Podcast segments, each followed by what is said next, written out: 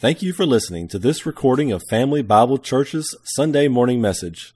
We pray that God will use this word to bless and encourage you. So, we've been going through the book of Acts um, for a couple months now. And as we've gone through the book of Acts, we have seen that, that Christ, Jesus, commissioned the apostles back in Acts chapter 1, uh, just before he ascended. And he told them to wait for the power of the Holy Spirit to come upon them, because when the power of the Holy Spirit came upon them, they would become witnesses. And that's exactly what happened. You had the commissioning, then you had on Pentecost, 10 days later, the empowering of the apostles. And the apostles did open up their mouth and they began to speak with languages they didn't know. They began to speak with all these foreign languages. People from around the world heard the message, and the church grew mightily. In fact, that day, 3,000 souls were added to the church. And so they continued to do mighty things and, and, and, and proclaim the word. But with the growth of the church, the strength of the message, the growth of the church, came opposition. The leaders of the land didn't like it. Because the message of Jesus Christ dying for your sins was combined with the concept that he was given over to death by the Jewish people. That every time the apostles would proclaim the message, they also proclaimed the fact of the guilt of the people for handing over Messiah. So the growth of the church was then cojoined with the persecution of the church. But in spite of the persecution of the church, the church was emboldened. Rather than running away, they came back, if you remember, after Peter and John were released, and they prayed. And then the apostles were, were all arrested, and they came back and they prayed. And they prayed that they would have boldness and that they would not buckle down to the threats of, of the religious authorities and, and the political authorities. And the walls of the house were shaken. You remember? And the, and the church came out, and everyone, not just the apostles, but now everyone, all the believers, began to speak boldly. And the word of God multiplied. And the church wasn't just added to daily. So 3,000 souls were saved. The church was added daily. Then, you know, Peter and John preached again, and it was up to 5,000 men. But it was still just the apostles. But now, at this moment, the apostles, or the, the entirety of the church, begins to proclaim the message. And we're told that the word of God was multiplied and that believers were beginning to be multiplied to the church. Multiplication. But again, it was cojoined with persecution. That the persecution now was not going to be just targeted to the apostles, who were the only ones proclaiming the message. And so, trying to, to, to shut up the voice but now, as the whole church is proclaiming the message, the spread of persecution has to go to the whole church.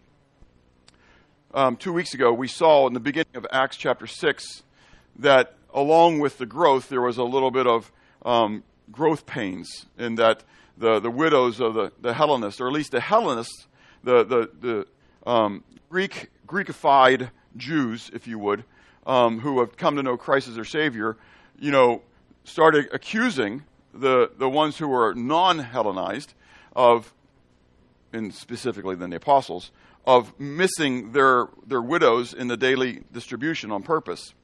And so they had to deal with that. Coming out of that, again, coming out of that, there was the, the choosing of disciples, or sorry, deacons, in order to minister to those widows and other things. We'll come back to that in just one moment. But as a result of them handling the internal struggles, again, what happened? The church grew. The church multiplied. In fact, we're told that there were a multitude of the priests who came to the faith. Again, that intensifies what? The persecution. Because now all of a sudden it's not just common people getting saved, but now you're starting to affect the voting class, if you would. The priests are, are starting to get involved in this thing. And so now it begins to come even more and more. And today, we're going to see, we're going to look at from Acts 6, verse 8, then all the way down through chapter 7, verse 60. And no, I'm not going to necessarily go verse by verse by verse because we'll be here for a long time, and I don't mind that, but I'm sure some of your stomachs will start growling. And uh, but the reality is, we're going to look at this guy named Stephen, who was the first martyr of the church. And what you need to understand is the word martyr is the Greek word martos or martyreo. Martos is, is the, the noun, martyreo is the, the verb. It literally means to be a witness. So it's someone who dies for what they believe, for what they are declaring.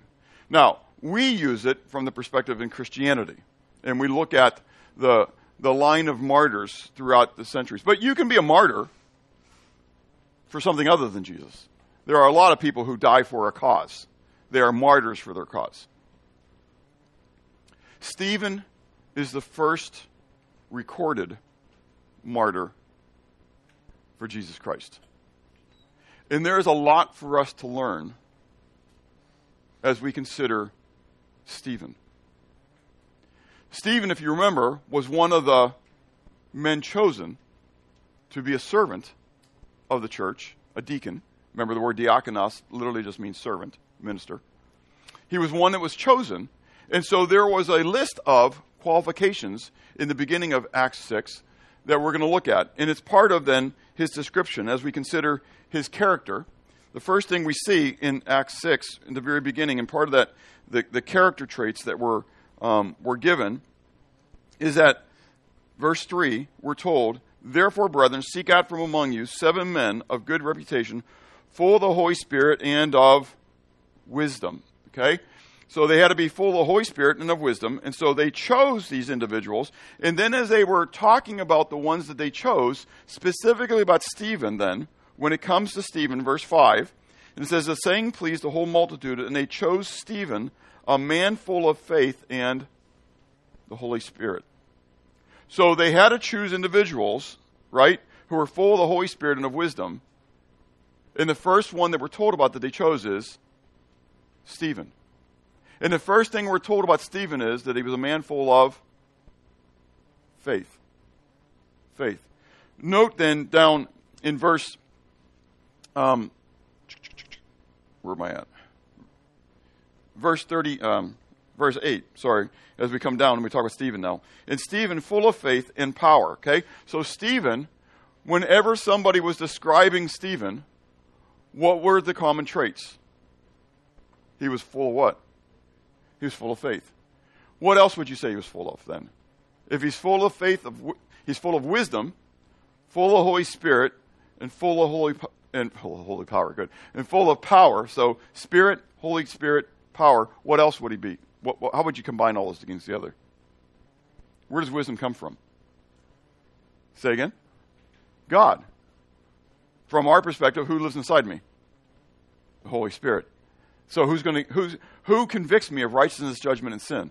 The Holy Spirit. Who works within my consciousness to, to convict me? The Holy Spirit. Who when when when I pray to God for wisdom, who's going to give it to me? Holy Spirit. Do you understand?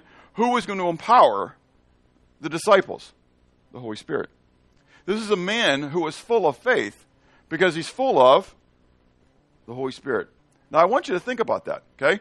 The, um, Peter Peter, and we're not going to turn to there, but this is the account of Peter walking on water. You guys know the story, right? So the boat is, is, is, is getting ready to go under, whatever, you know, and all of a sudden they see this ghost walking on the water. And they're, they're crying out, right? And Jesus says, it's just, just it's just me. But Peter says what? Say again? Well, he steps out of the boat, but first he says what? What's he say? If it's really you, command me to come out to you. Now, that's kind of dumb. I mean, I can say what you want, you know, but I'm thinking there's a whole lot of false spirits out there. Yeah, come on out of the boat. Anyways, but Jesus says, Peter, come out. And Peter, by faith, by faith, Peter does what? He gets out of the boat. And what does he do? He what? He starts walking. Give me more information. He walks toward Jesus on water. Important part there. On water. There wasn't a sandbar. it's one thing to get out of a boat and just start walking. I've done that in Canada a lot of times, but I've never gotten on a boat in the middle of the river and started walking. That, would kind of go bad moment, right? And so he gets out of the boat by faith and walks on water. But then all of a sudden, in the midst of the walking on water, before he gets to Jesus, he what? He takes his eyes off of Jesus. And what happens, Michelle? It's like me in Canada. Yeah. Um, okay? And so he takes his eyes off of Jesus, and all of a sudden he falters. I'm mindful how many times Jesus said, O ye of little faith. O ye of little faith. Matthew 6, it may not seem like it plays here, but later I think you'll see where it does. This is Jesus talking about seeking first the kingdom of God and his righteousness. But note the, the context of what he says about it. It's talking about worrying. Worrying. He says, If God so clothes the grass of the field and today, which is today and tomorrow is thrown into it, will he not much more what? Clothe you. What's the basis of, of, of what he's going to say? The faithfulness of God. Do you really believe that God is watching over you? That's really the statement. Do you believe that God is watching over you? Do you really believe that God knows what you need? Do you really believe that God knows what you can handle? If God does this for the for the for this the grass, how much more will he do for you? O ye of little faith. Therefore do not what? Do not worry. Worry, as you can see at the bottom, is the antithesis of faith. Worry is the antithesis of faith. If you are struggling with worry and anxiety, now I get there's uh, the, the, the mental, da, da, da, da, da, I get all that. Body, soul, spirit, I'm there, okay? I get that. However, here's a generalized statement, and I can back this up from Proverbs and multiple, multiple places in Scripture. If you are full of anxiety, if you're full of worrying, then really it's, you're not focusing on Jesus Christ. Now, I get the fact that there's a battle that goes on in the mind sometimes. I get it, okay? However, I can tell you that as a whole, generically speaking, the rule is an improper focus. Now, I get the exceptions. But worrying is the antithesis of faith. Because I'm focusing on the waves, I'm focusing on the giants. I'm focusing on money rather than focusing on He who is able to provide exceeding abundantly above all that I could ever ask or think, because He knows what I have need of. For me not to worry about tomorrow, tomorrow has enough worries of its own. But rather for me today at this moment is to seek first His kingdom and His righteousness. Stephen had a decision to make. It's fun proclaiming the Word of God, boldly proclaiming it. And as we're going to see in a moment, in fact, I'll put the slide up. Stephen, with his works, was even greater. He was doing great works. And that's all exciting. That's a whole lot of fun. Until what? Until it's not. That's right. Until it draws attention, until the persecution comes. Ephesians 2, 8 to 10, we know 8 and 9, for by grace are you saved through faith, and that not of yourself is a gift of God, it's not a works, lest any man should boast. But verse 10 goes on and says, For we are what? His workmanship, created in Christ Jesus unto good works. And so there should be good works coming out of you. It may not be to the point where you are healing people, that you are doing the phenomenal things that, that God enabled Stephen to do. But people ought to look at your life and they ought to know there's something different about you. When Calls the Heart. I know it's a real spiritual uh, special series, but over the series, Anna has really enjoyed it. But in over the what series did we just finish looking at? Nine, nine, sir, nine years of this thing. Anyways, but I've joked over the years that this is all about the redemption of Henry Gowen. So if you've ever watched this thing, for years I've said that the theme of this thing is the, the redemption of Henry Gowen. Well, in, if you haven't seen it, spoiler alert, okay? He, he, he kneels down in the jail cell and he prays. Now, they don't show what he prays about. That's a sad thing. But he basically, he's given his life to Christ. It's really, if you uh, understand what's happening, that's what's coming. He, he's, he's surrendering to God at this moment. It's an exciting moment when someone comes to the place and they do that. But what was most exciting about that was that in the same one, Henry had blown up the the um, uh, the mine. Thank you. And um, anyways, that's why he's in jail because he and then he confesses that he's done this and he's he's done this for, for the good of the community. Anyways, but the guy that he was partnering with, who had partnered with him in the past, came back and said, because now he's his everything he wants and he's just ruthless, right? Everything he wants is gone. And he says, I banked on the fact that Henry was the same man. And it's clear that he's not the same man anymore. Isn't that kind of cool? Now, again, they didn't do the Jesus thing and the but they got all the other parts of it. That when you come to Christ, you become a what? A new creation. And people know it. People will see it.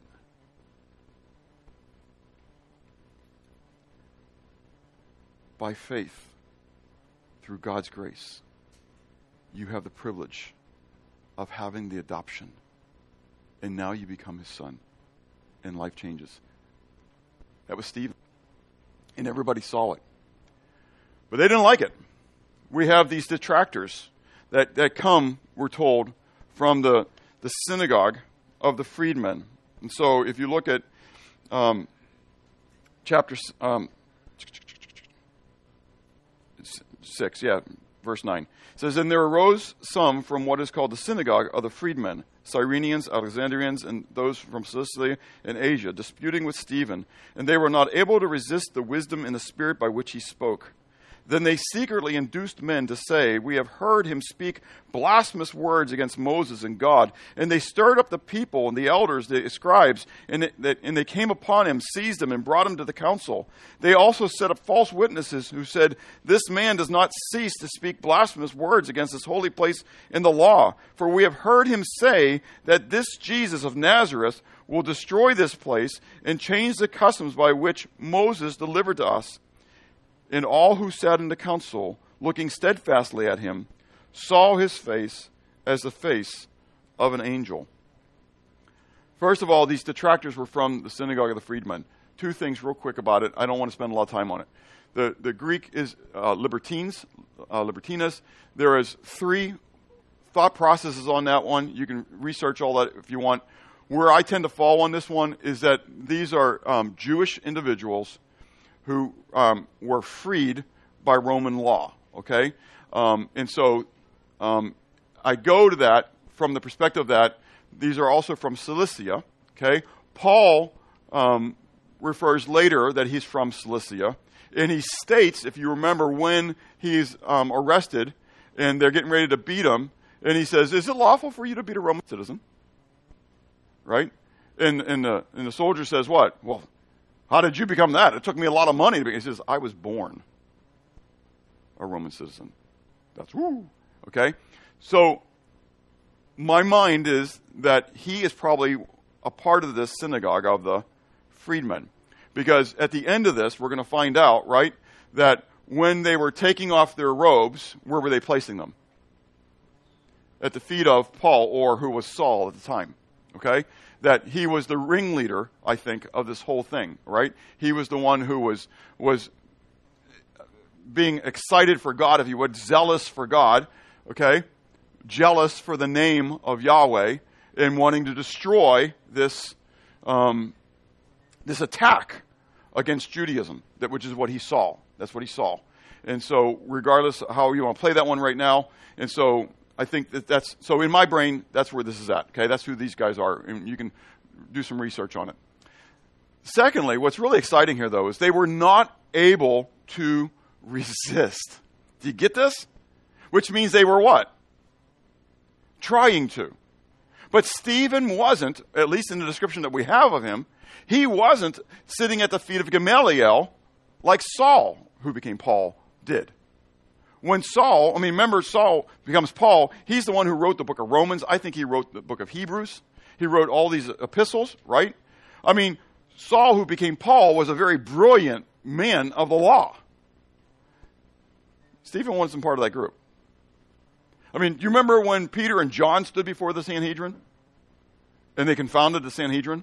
All they could say was what? They'd been with Jesus. They'd been with Jesus.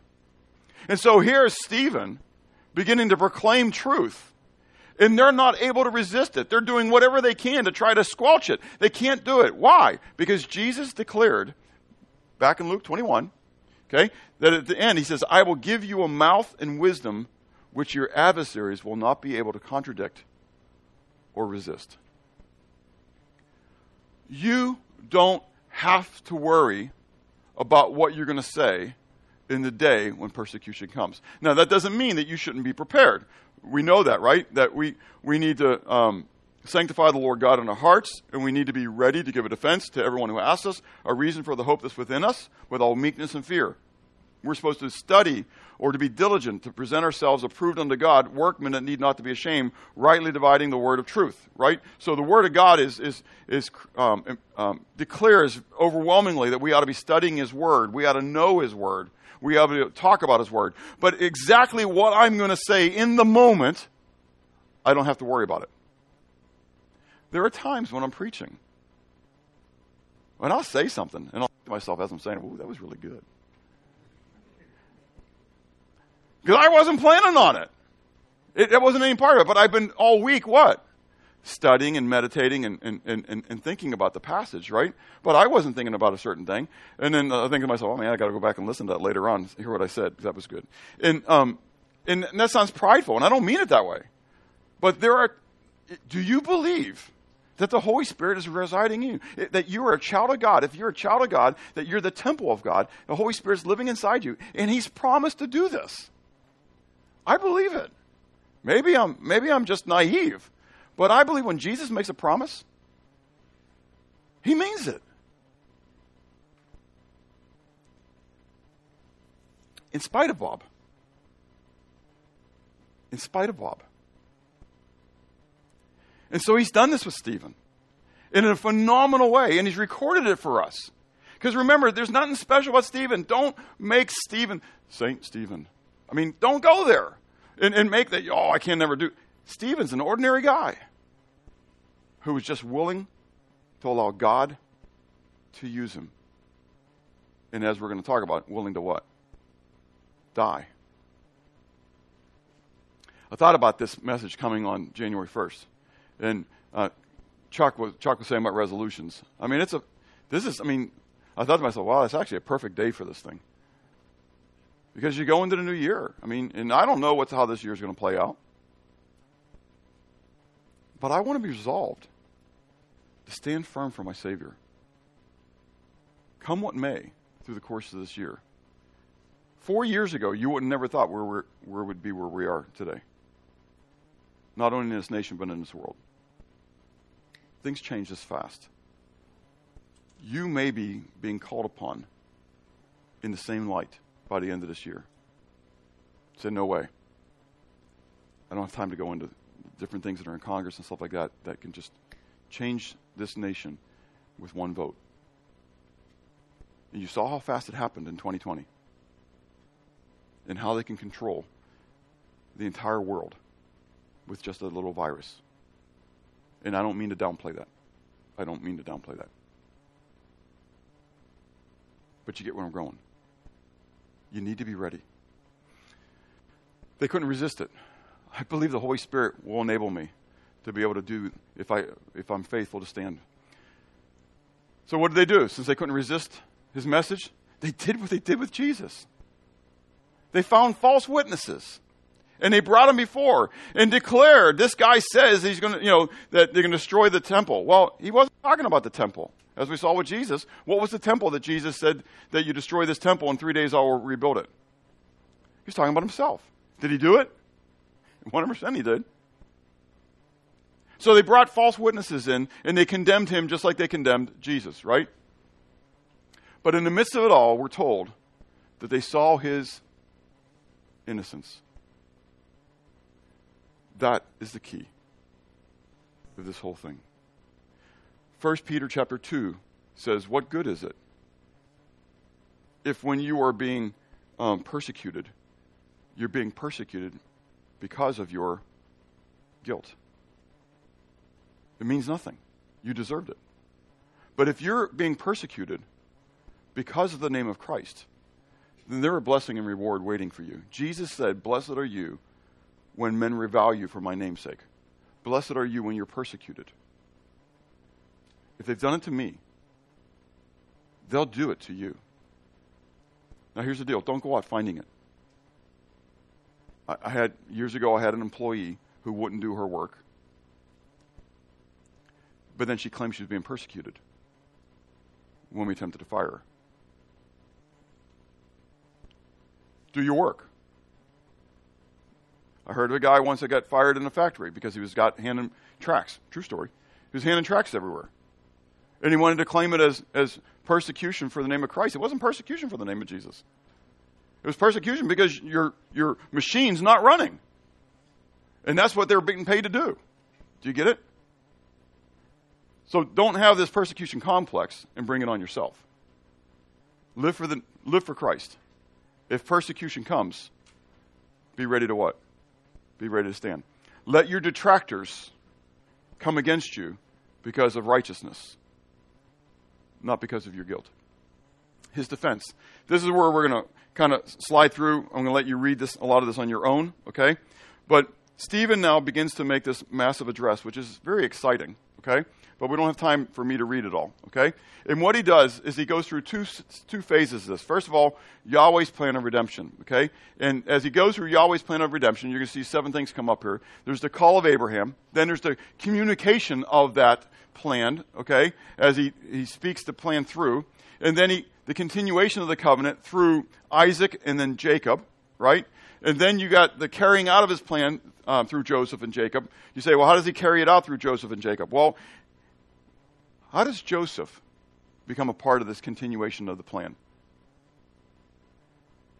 How, how does Joseph become part of the, the plan of redemption? You guys know it. Come on. How does this start off? He's sold into slavery. He's persecuted by who? His own brother, his own family. Do you get it? Persecution. Joseph is sold into slavery. And then, even there, he's persecuted by uh, Potiphar's wife, right? And so there's a whole story of this thing. But finally, God makes him number two in line, right? And then Jacob. Jacob comes then as well into Egypt, right? And then you have the call of Moses. Then you have the call of Moses, okay? That God is going to use Moses as a what? As a, as a deliverer, right? Moses thought ahead, too far ahead of time, right? But even there, we're going to see in a moment, they rejected him. Then you have the covenant with Israel, where God begins to reveal what he's going to do. And then you have, he skips quickly down into a covenant with David, because he's talking about this messianic line and how God has prepared this messianic deliverer that he's, he's working through, okay? Because that's who Jesus is. Jesus is the fulfillment of this entire plan, okay?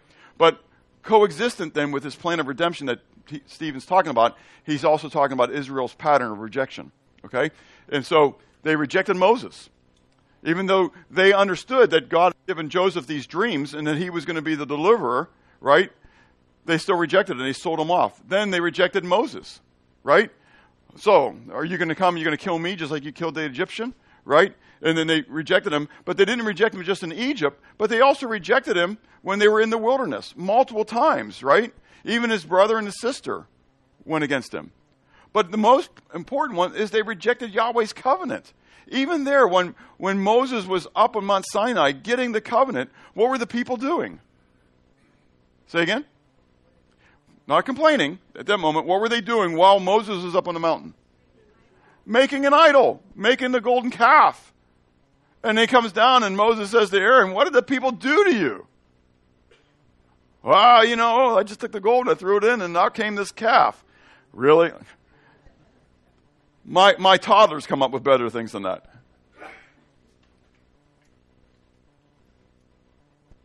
They rebelled and rejected Yahweh's covenant from the get go. Even when then he sent them into the land. I don't even have this one up there because Stephen doesn't talk about it. But they send them into the land, right? And, and what are the witnesses the, who go up there? They say, "Oh no, we can't do it." So they reject it. And then he says they reject then the prophets. They rejected the prophets who spoke of the Messiah to come. In fact, we know from the book of um, Hebrews, Hebrews 11, that even some of the prophets they sawed in half. They persecuted the prophets. They persecuted the ones who proclaimed the word of God. Think about it. There's a pattern, even within the people of God, quote unquote. Bring the spiritual application. We're not talking Israel, we're talking who? The church. I want you to think about that one. Or that which is called the church. Because that which was called Israel. Okay? And God's going to work again through Israel, through the nation. That's why they, that's why they became a nation back in 1948. But I understand spiritual application coming from then Israel into the church. Not that the church is Israel and Israel is the church. Okay, we take the spiritual applications, we bring it over. Just as then we saw that the, those who preached the word of God as literal, as truth, were persecuted by their own. Is it no wonder that right now the world is looking to the liberal side of the church to support their agendas? Yeah. Matthew 12, 31. Um, so th- in the end, it says they resisted. And you guys, your leaders are doing the same thing. They're resisting the Holy Spirit. And again, that comes from Jesus. Matthew 12, 31 says, Therefore I say to you, every sin and blasphemy will be forgiven men, but the blasphemy against the Holy Spirit will not be forgiven men. You want to know what the, the, um, the unpardonable sin is? Everybody always worried about the unpardonable sin. The unpardonable sin is blasphemy against the Holy Spirit. That's it. Jesus was very clear. Why? Why is it blaspheming the Holy Spirit?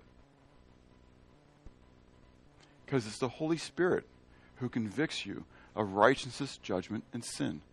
If you will not receive the ministry of the Holy Spirit in your life, and you reject that, you resist the Holy Spirit, there is no means of salvation. Do you get it? It's not going to happen. If you resist His working in your life, and you will not submit yourself to the sovereign hand of God, there is no other forgiveness. There is no other payment for your sins. Payment for sins only comes through the death, burial, resurrection of Jesus Christ. As we sang with Jesus Messiah, that he who knew no sin became what? Sin. In order that I might become, in order that we might become the righteousness of God. 2 Corinthians 5 21. It's pretty simple. But if you resist that, if you reject what the Holy Spirit's saying and speaking to you, there is no other forgiveness. So here's the deal if you accepted Jesus Christ as your Savior, quit worrying about the unpardonable sin. Do you get it? But if you've never accepted Jesus Christ as your Savior, be, be worried about the unpardonable sin because you're committing it. It's pretty simple. Okay. Well, these guys, they're doing what? They're resisting. One of those, I can't wait till we get to Acts 9. One of these guys resisting is who? Saul. Yeah. He's kicking against the goads, right? That's what we read in Acts 9. Oh, his death, where we get the end. I love the contrast. They're full of hate. They begin to gnash their teeth at Stephen. I've seen a guy gnash his teeth once. It was, it was all about Paul, actually, which is kind of fun, actually they wanted to use the, the previous church I was at, the, the facilities for a Friday night for a Messianic congregation, which I, I'm all good with. I love the Messianic side of things. But I always like to ask then a Messianic on that side where, what they believe about Sunday worship, people worshiping on Sunday, and what they believe about the, the triunity of the Godhead. Because many of them struggle with that. And so this guy, some of you heard this before, but this guy, um, when I asked him, so what do you do with the people who worship on Sundays? And he says, well, I think God will give you a chance to repent at the, at the judgment seat. Okay, so what you're saying is that they're not saved, but that God in His grace will give us a chance to repent. He says, well, yeah. And I said, well, what do you do with the writings in the New Testament, specifically in Colossians? I hate Paul! Oh, yeah, that's what he said. That's exactly. I didn't say that, but that's what I'm thinking. I was like, oh, okay. And so, I hate Paul. Wow. He should have never been in the Bible. I mean, just like venom coming out. So my next question always is, so what do you do with Peter? In 2 Peter chapter 3, Peter says that all the writings of Paul are scripture. So you get rid of Paul, you got to get rid of Peter, right? You get rid of Peter, you got to get rid of Jesus. You know, and so by the way, what do you think about Jesus? Anyway, so anyways, it was the deal was all over at that point, right? But I've seen then that, and I can't imagine what these individuals, how vehemently angry they were. But Stephen was full of, we're told again, the Holy Spirit. Isn't that kind of cool? And in that moment, then, he cries out and says, Lord Jesus, receive my spirit. As they're stoning him, as he's dying, he's quoting Jesus. Do you get this? He's quoting Jesus. Lord Jesus, receive my spirit. Jesus, while he's on the cross, cried to the Father to receive his spirit, right? But then Jesus cries out something else when he's on the cross. Stephen cries it out here too. Father, forgive them, for they know not what they do. Oh, I had already had it up there. Yeah. Father, forgive them. They don't know what they do. This is kind of cool. But, but then I want to end with this challenge then, coming from the life of Stephen. Paul, this is kind of fun for me, because again, this, this cycles all the way through. Saul becomes Paul, right? And so Saul gets converted. We'll see that in Acts 9 and becomes Paul later on in uh, 13, I think is when he starts being called that. And, um, and then he's the writer of all these epistles, right? And he writes to Stephen at the very end of his life. See, see, Paul, at that point, has already been witnessing all over the world, quote unquote, if you would, at that time, right? And he's in Rome. He's been arrested, he's in Rome, and he's getting ready to die for the name of Jesus. He was the tool being used by Satan to kill lots of believers. And now, at the end of his life, he was going to undergo the same fate. And he says to Timothy, drop down to verse 6, he says, I'm already being poured out as a drink offering. The time of my departure is at hand. I have fought the good fight. I have finished the race. I have kept the faith. I think of that with Stephen. Stephen didn't necessarily state that. It came upon him a little bit faster than it came upon Paul. Paul had the opportunity to, to serve for years before, and he had a little warning that this was going to play out. Stephen didn't have that. But you could say the same about Stephen. He'd run the race, he finished the course. God's, God's purpose for Stephen was now finished on the earth. But I want you to understand that we're here today talking about who? Stephen. Because God's purpose for Stephen was greater than even seeing people saved in his day. He has a legacy, a challenge. That even the one who was the, taking all the coats of the people, even the one who I think probably was instigating his death, understands in the end what it means to be faithful to the end, to death. But Paul precipitates this statement I'm already being poured out. I fought the good fight. I've finished the race. I've kept the faith. With this challenge to Timothy. But you be watchful in all things, endure afflictions, do the work of an evangelist, fulfill your ministry. I know I'm getting ready to die and I'm getting ready to die because of what? Fulfilling my ministry. And so, Timothy, I'm challenging you. Endure the afflictions. Do the work of an evangelist. Go out and proclaim Jesus. In the end, it's all worth it. It's going to be worth it. But you have to have that what? That eternal perspective. Again, seek first what? Kingdom of God in his righteousness. If you don't have that, you will not endure affliction. You will not do the work of an evangelist. You will be more worried about the things of this earth than you are the things of heaven. Man, you've heard me say this numerous times. I just yearn in that day to hear, Well done, my good and faithful servant. Even if I don't hear the good and faithful servant, just a, Well done. I just, it's like, Babe, that'll do, pig. That'll do. That's all I want to hear, babe. I mean, I, am a Gentile. So to the Jews, I'm a, I'm a pig. I'm a Schweinhund, right? And so all, you understand that one, don't you? That's exactly right. And, uh, talk to the German people, you know, they, they understand Schweinhund. And so, and, and that's all I am to them. But to Jesus, I'm a co-heir. I'm a child of God. And I just want to hear, well done, my good and faithful servant. What about you? When you think of Stephen, what do you think of? Well, that was good for him. But what about you? It might be.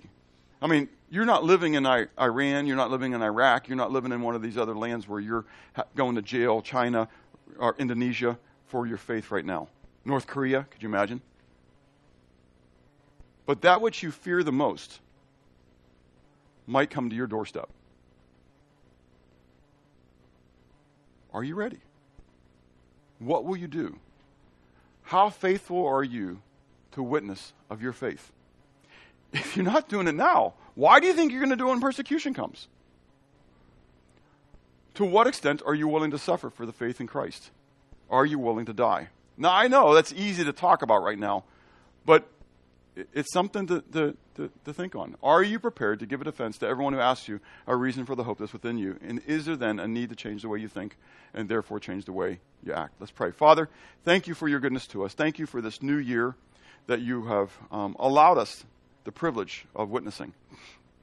We know that this is just a marker of man, Lord, and that uh, men chose to make this division of time between last year and this year. But Lord, we, we use it as that, that mindset of to remind us that, Lord, life is moving on. Uh, time never stops. I can't hold it back. So, Lord, I ask that you would help us to be faithful to redeem the time, knowing the days are evil.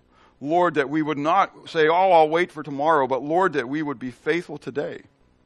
Lord, I pray that there's anybody here, as Chuck had mentioned earlier, Lord, who, who, don't know you. Lord, what a phenomenal time to have a birthday in you. Uh, the old things have passed away, all things become new. Lord, I pray that you would draw them and that they would not resist the working of your Holy Spirit, but that they would cry out to you and receive you as their Savior. Lord, for those who are your children, Lord, they would not resist if they are resisting. Something that you may be doing in their life, Lord, that they just don't feel like they have the ability to do, but Lord, that they would reach out and they would uh, believe by faith that you are with them and that they would um, be bold, Lord, in, in, in stepping forth for you. Lord, help us as an assembly to continue to step forth boldly for you. Lord, I pray for this neighborhood. Lord, for the redemption of those who live in these houses. Lord, along in the streets that are around us. Lord, that you would bring them to yourself. Lord, cause us to be faithful in reaching out to them. Help us to see, even this year, Lord, people from these houses, from these neighborhoods, from these streets, Lord, um, who profess you as, as Christ, has professed you as the Lord of their life. And Lord, that we would have the the, the joy of seeing that. Lord, give us wisdom as we consider a new facility. Lord, thank you for the growth that you've given us, Lord. But again, as we saw in your word, Lord, with the growth comes growth pains. And so, Lord, help us to work through these things to your honor, to your glory, that you, Father, might be magnified amongst men, not just your church, but even those who are in the world. In Christ's name, amen.